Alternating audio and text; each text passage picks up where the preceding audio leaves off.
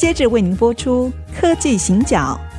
本节目由逢甲大学赞助播出。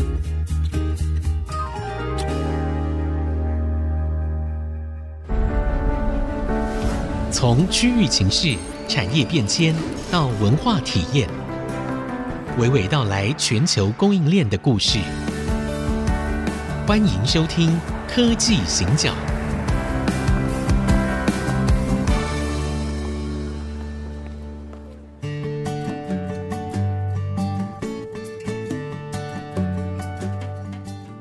这里是 IC 之音竹科广播 FM 九七点五，欢迎收听《科技行脚》。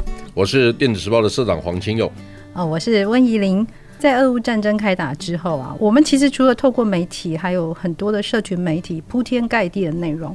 基本上，这大概是人类社会最大规模的一次，可以不分区域的感受到战争的残忍跟不人道。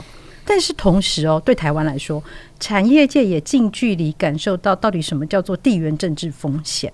黄社长也特别写了《地缘政治与半导体之间的距离》这一系列的文章。这个文章我当然每一篇都很仔细的读过三遍了，因为那个社长的那个知识浓度非常高，所以他经常一句话跟一句话中间，他其实藏了很多知识在里面，所以要仔细的读一读哦。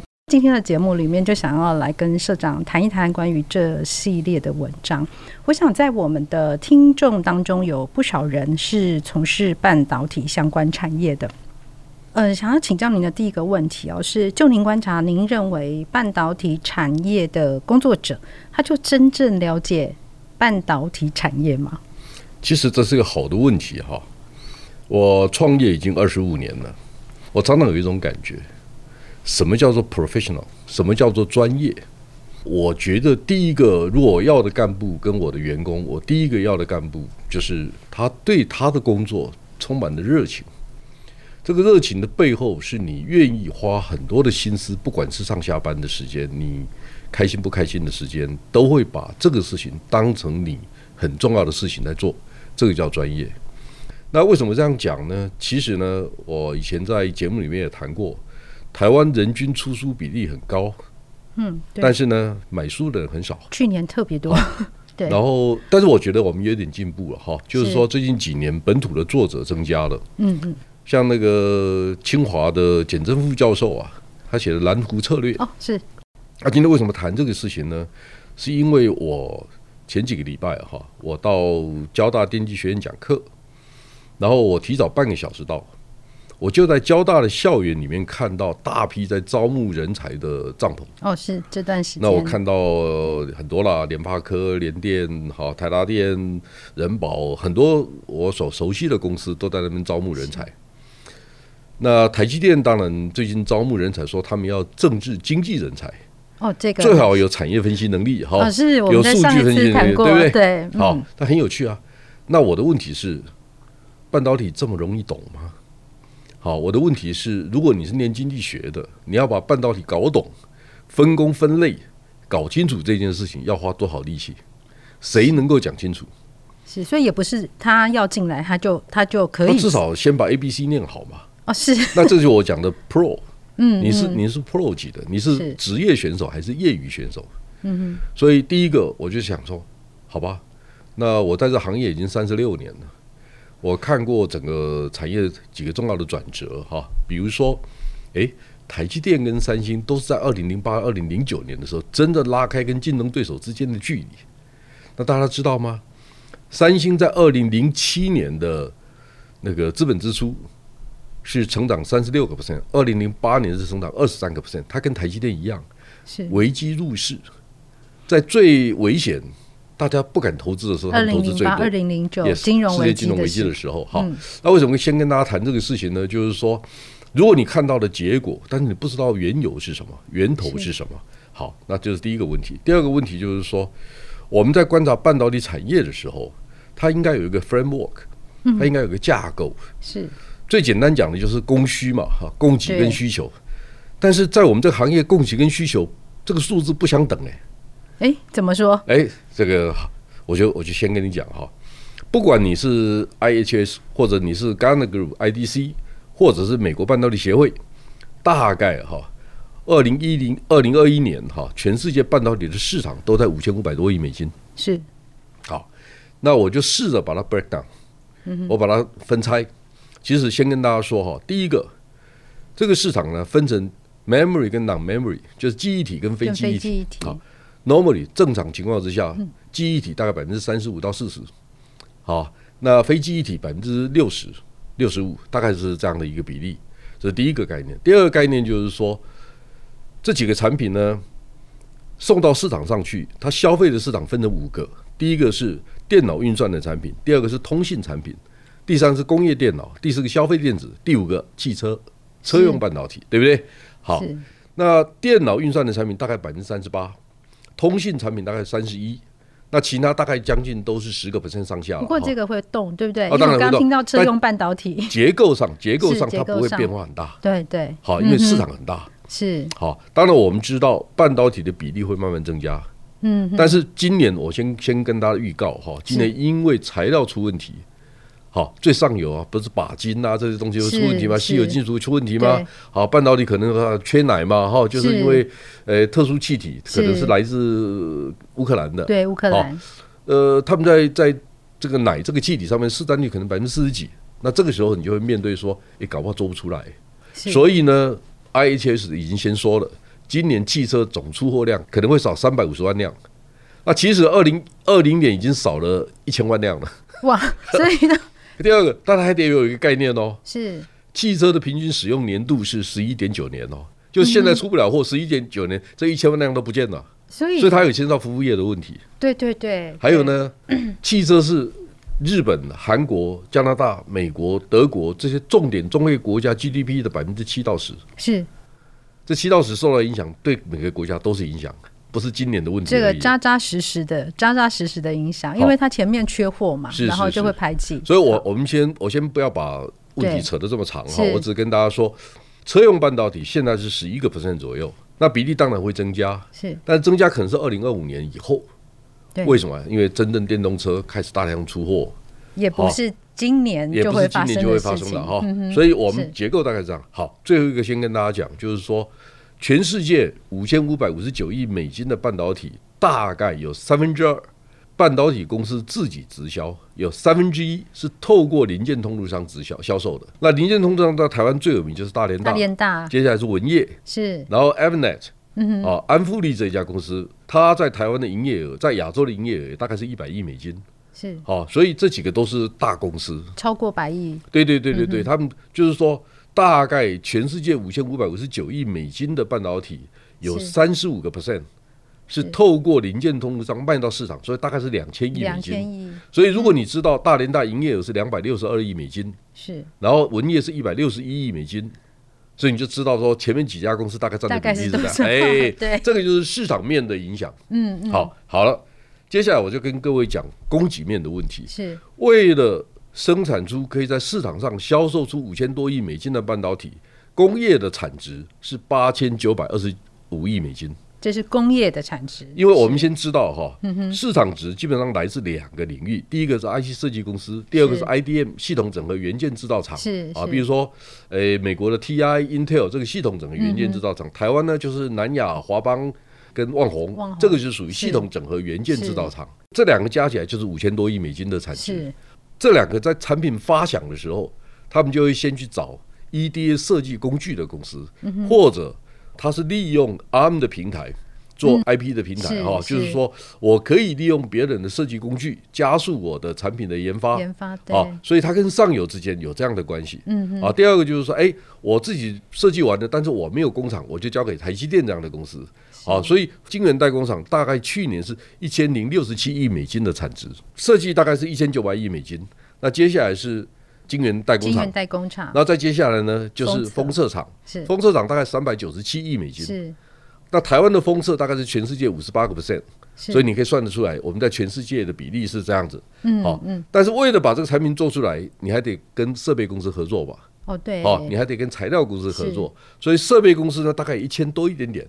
嗯，那材料公司大概六百二十亿美金，是，所以这个后面的所有的工业产值哈，大概有八千九百二十五亿美金，所以我说供需两个不相等，做出来是相等啦，只是这个时候你要去理解哈，供需相等的时候，就是你只能算 IC 设计公司跟 IDM 的公司这两个加在一起就是等于市场值。相等，啊，这个时候你就可以算得出来哦，美国占了全世界四十九个 percent，是，那台湾呢，全世界八点一个 percent，就市场值来讲，台湾比韩国小，为什么？因为韩国 Samsung 跟 Hynix 它有记忆体，有自己的品牌。对，所以他们占全世界是十九个 percent，那台湾只有八点一个 percent，但是工业的产值，台湾是十七点六个 percent，韩国只有十四点三个 percent，这两个也不太，所以工业产值我们比韩国大，市场市场值我们比韩国小，所以大家的观念是这样，是因为我们的产品本身它就是不一样的。好，我们刚刚把产业链大致上那个描绘出来了，我们先休息一下，待会儿继续回来。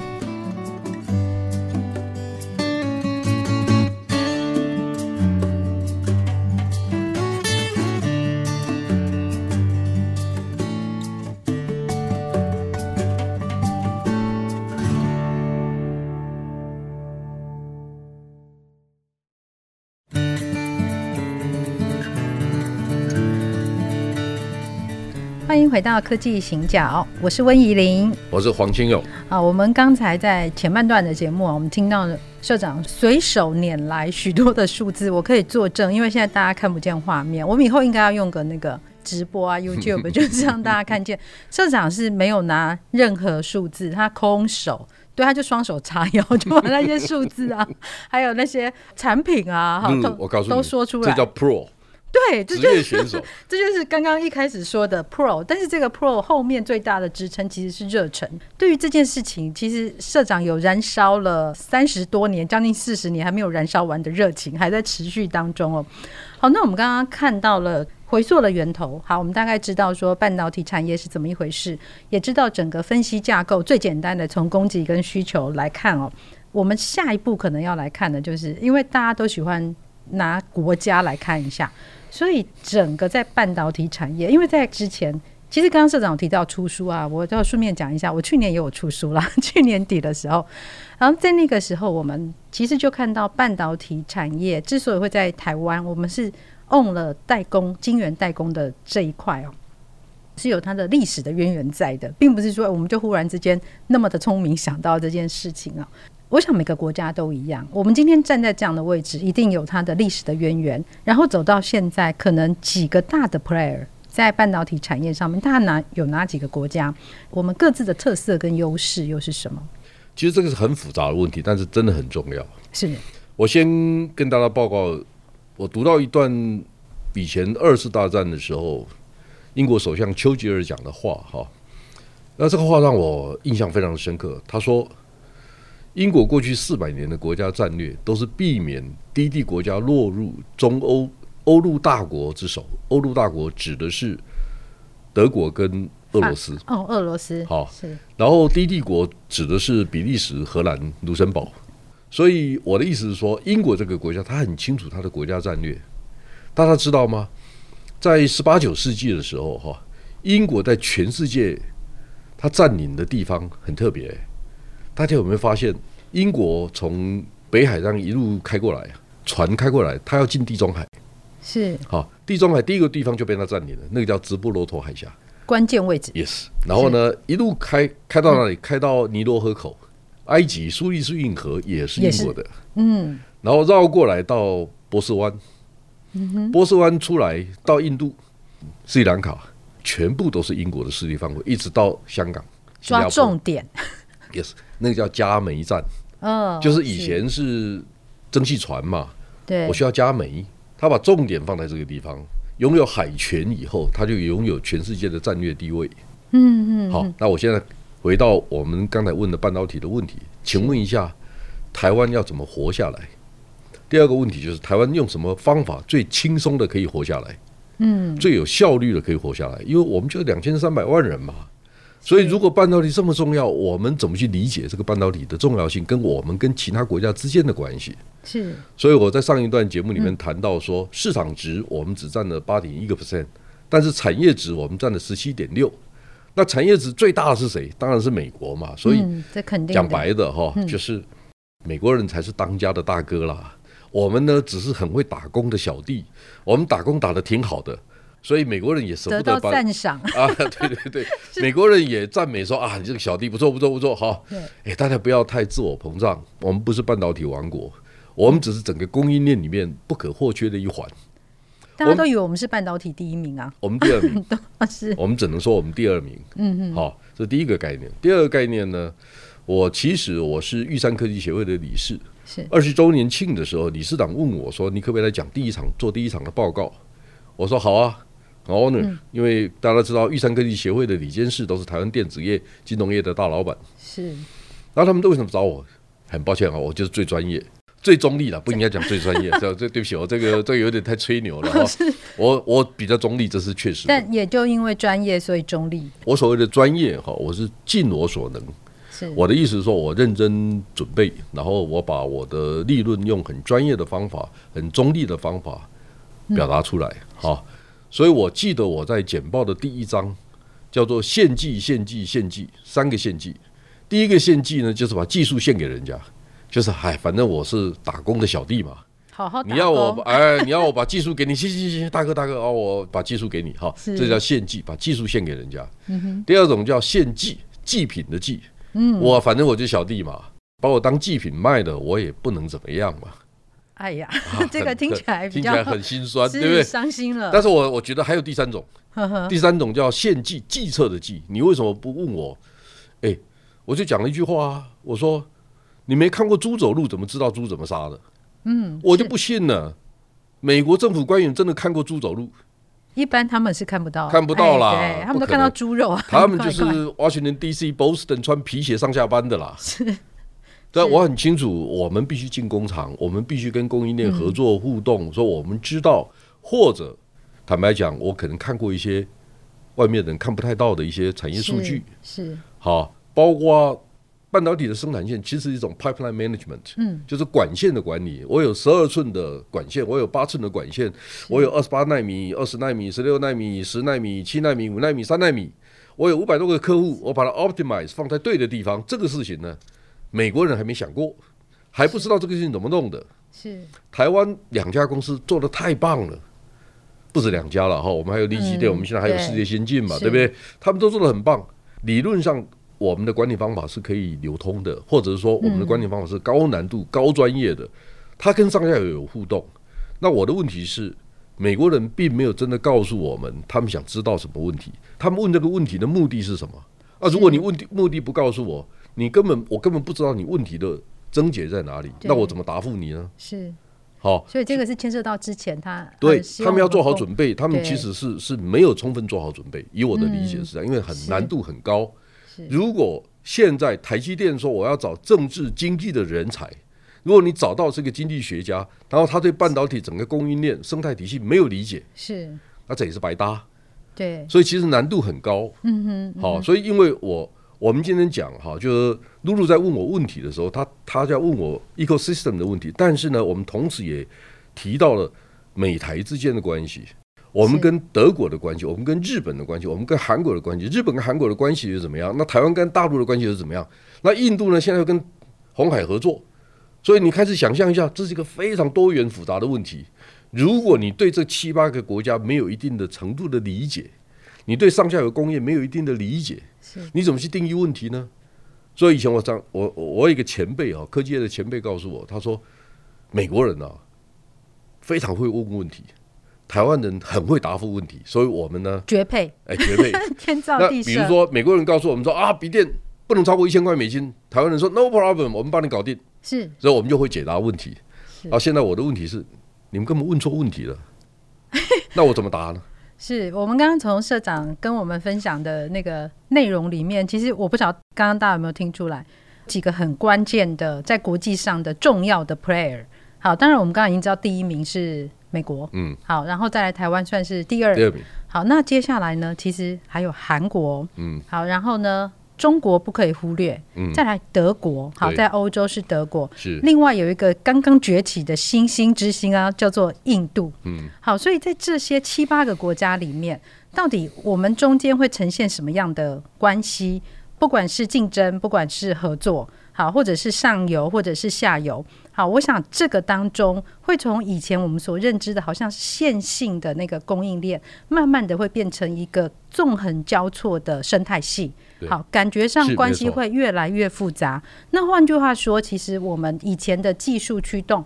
或许也会改变，嗯，因为在未来的市场，它会产生非常多质变跟量变。好，那我们今天的节目呢，因为真的太多的内容了，所以我们在下一次会继续来跟大家分享关于半导体产业链跟地缘政治之间的距离。那我们今天节目的时间就要到此告一段落。非常期待下周可以继续跟大家见面，也欢迎大家可以在 IC 之音官网可以随选随听之外，也同步在 Apple Podcast、Google Podcast 上线。欢迎上 Podcast 来搜寻科技行脚，要记得要按下订阅，才能够不错过每一集节目。节目尾声跟大家分享 IC 之音四月起隆重制播的全新节目，由 DigiTimes 电子时报与 IC 之音联合制播。DigiTimes 每日新闻和科技听 IC 节目中会提供你热度最高的科技新闻时事，以及台湾最受瞩目的科技亮点。您来不及了解，有看没有懂的科技应用，最热门的科技产业趋势，都带你一手掌握。还有全新企划的听见这世代，站在产业最前沿，从科技创新、产业、人才等面向，为你发掘改变台湾未来的世代新战线。节目同步在 IC 之音官网 AOD 随选随播，也同步上到 Podcast 平台，欢迎大家锁定节目，好节目不错过哦！谢谢大家收听，我是温怡玲，下周一同一时间再见。